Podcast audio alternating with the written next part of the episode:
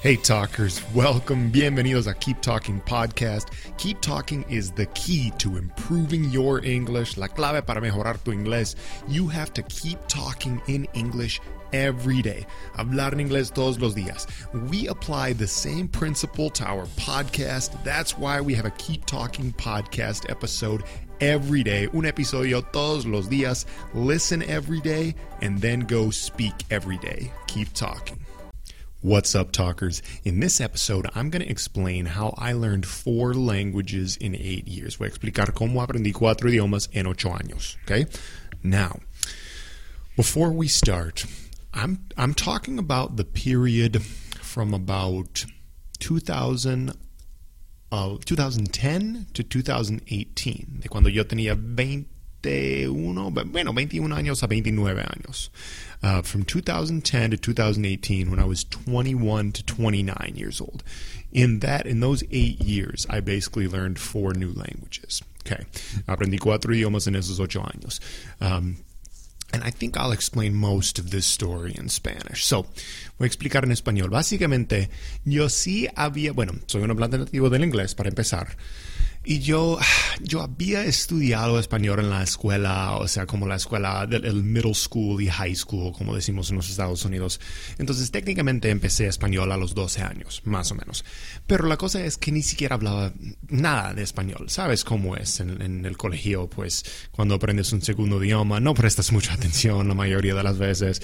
O sea, cuando yo salí del high school y hasta los 21 años, yo no podía hablar casi nada, nada del español, una conversación real. Entonces, básicamente tenía cero, ningún otro idioma. So, I really, I mean, yes, knew a little Spanish, but didn't know, couldn't have a conversation with anyone. So basically, English was the only language I spoke when I was 21. Now, I was studying international relations in college, estudiando en la universidad Relaciones Internacionales y estaba muy interesado en todo lo que estaba pasando en el Medio Oriente, porque nosotros estaban pues en guerra en Irak, en Afganistán y todo más.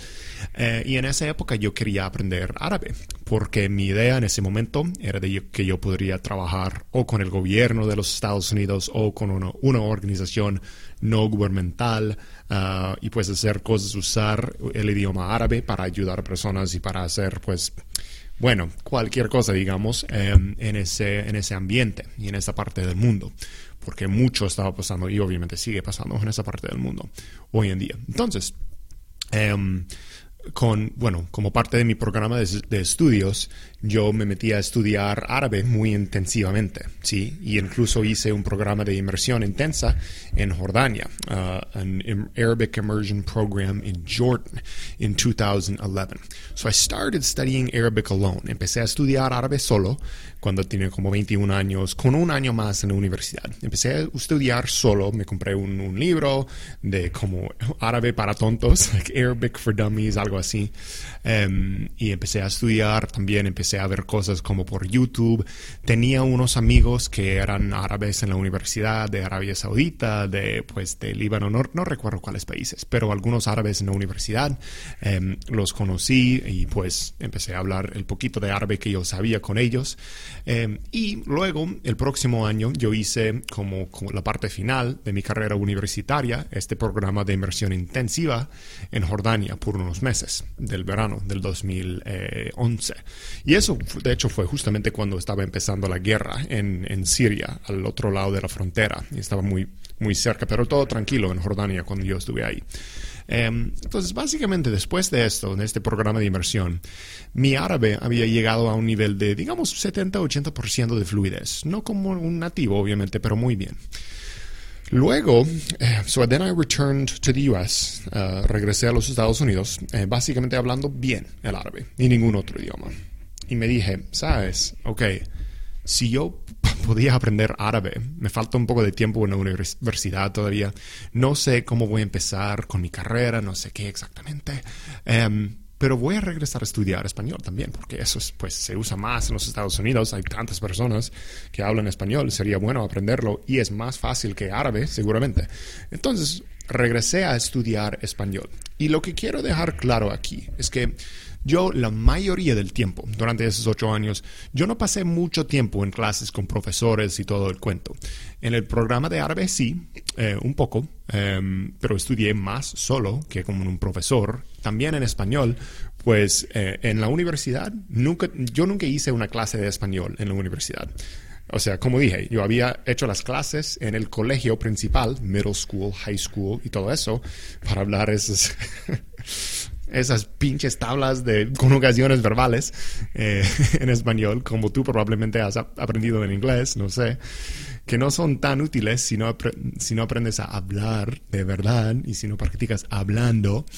Em, pero bueno, eh, Nunca tuve un profesor de español en la universidad, pero empecé a estudiar por mi propia cuenta y obviamente es muy fácil, hay, mucha información al cual yo podía acceder en español, muchos programas, esas novelas también, yo sentado ahí eh, pues en el sillón mirando telenovelas de no sé qué más y todo, bueno, tú sabes cómo son, La Reina del... Yo creo que en esa época no era La Reina del Sur, ¿cuáles son? La Rosa de Guadalupe y, no sé, ni sé si eso se considera una novela, pero bueno, el punto es, viendo series, haciendo cosas en español, escuchando música, Shakira y Juanes y no sé quién más, ¿verdad?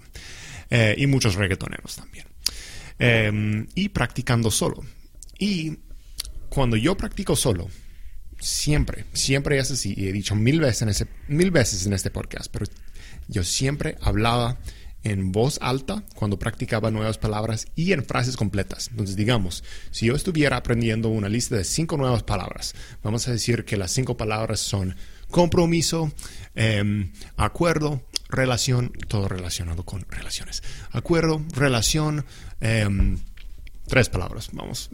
Entonces yo usaba cada una de esas palabras en una frase que yo ya sabía y hablando en voz alta. Entonces yo podía decir, em, vamos a hacer un acuerdo o yo tengo un compromiso eh, o mi relación está bien o tú estás en una relación y así deberías tú practicar el inglés o el idioma que sea, ¿verdad?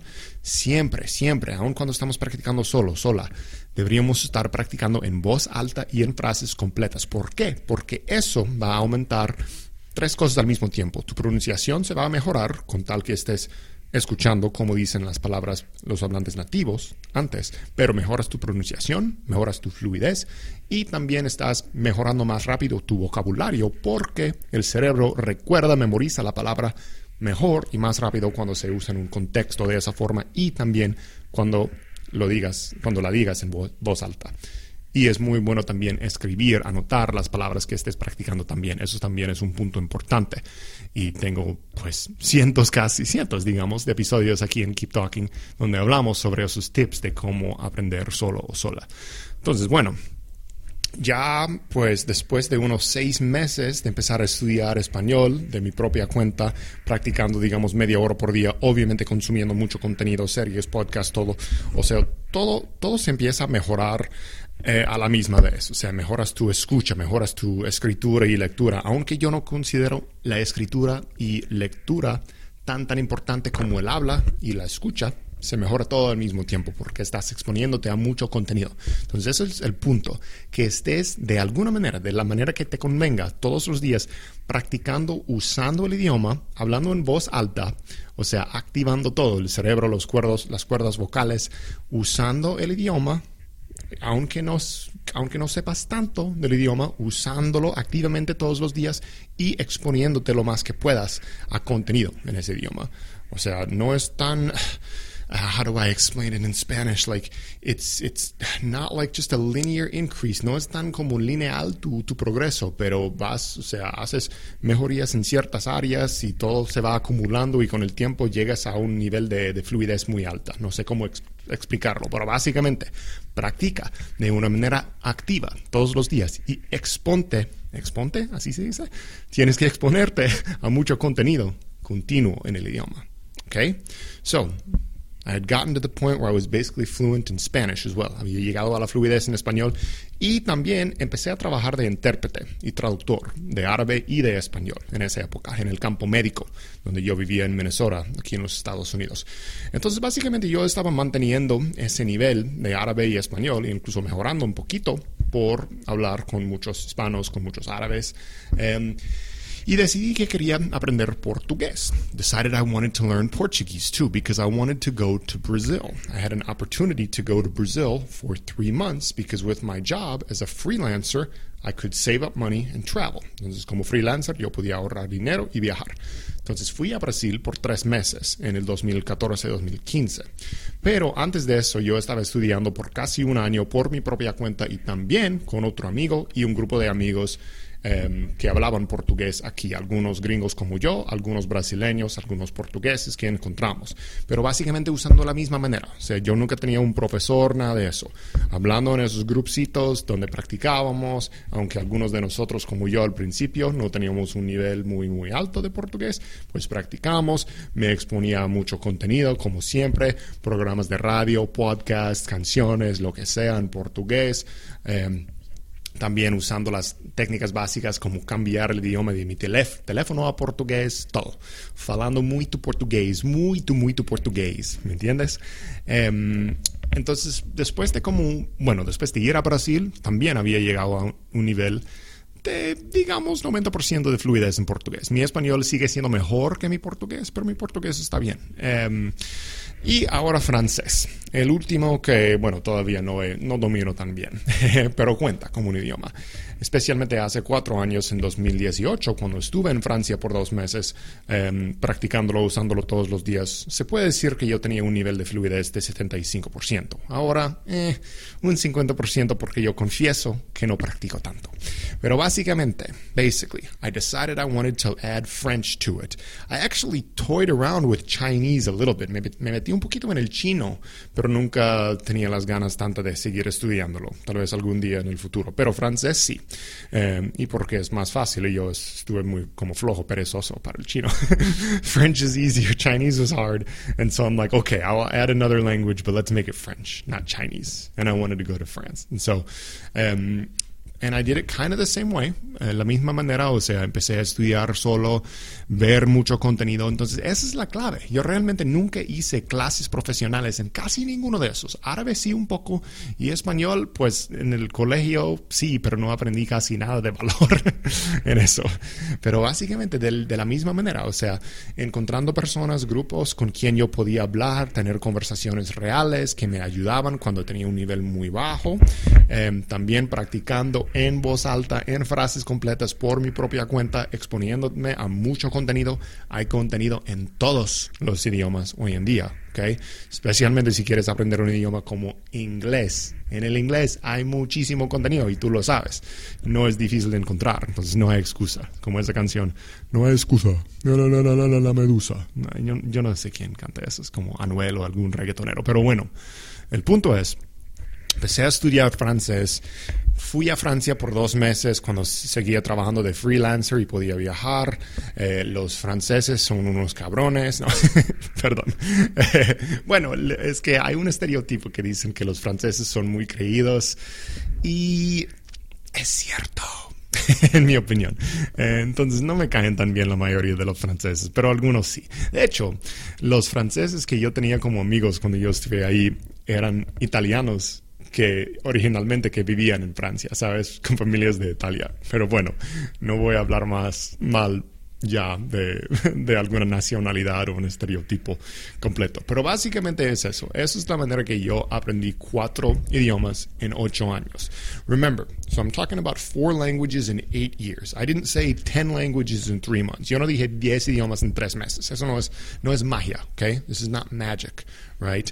I think it's very reasonable to learn any language within two years or even one year cualquier idioma dentro de dos años, incluso un año, porque durante esos ocho años no es que yo estaba estudiando todos los días un idioma todo el tiempo.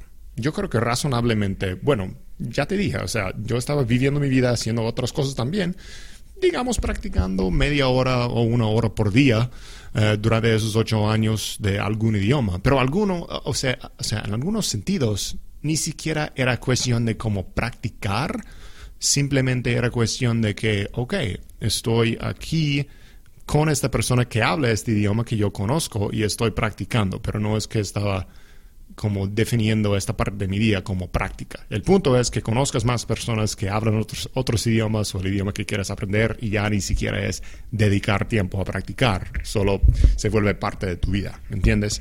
Y el punto es también que aprender un idioma no es algo mágico, no es algo que va a pasar dentro de una semana, no creo, a menos que seas un genio, avísame si sabes cómo hacerlo, hacemos un dinero, pero eh, yo creo que dentro de un año o dos años puedes aprender cualquier idioma y seguramente cuatro idiomas si quieres en ocho años como yo, yo hice también. Bueno, talkers, eso es todo por hoy. Espero que te haya servido y hablaremos otra vez muy pronto. Chao. Thank you for listening. Gracias por escuchar. Share Keep Talking podcast with a friend who you think would also like it. Let's keep talking every day.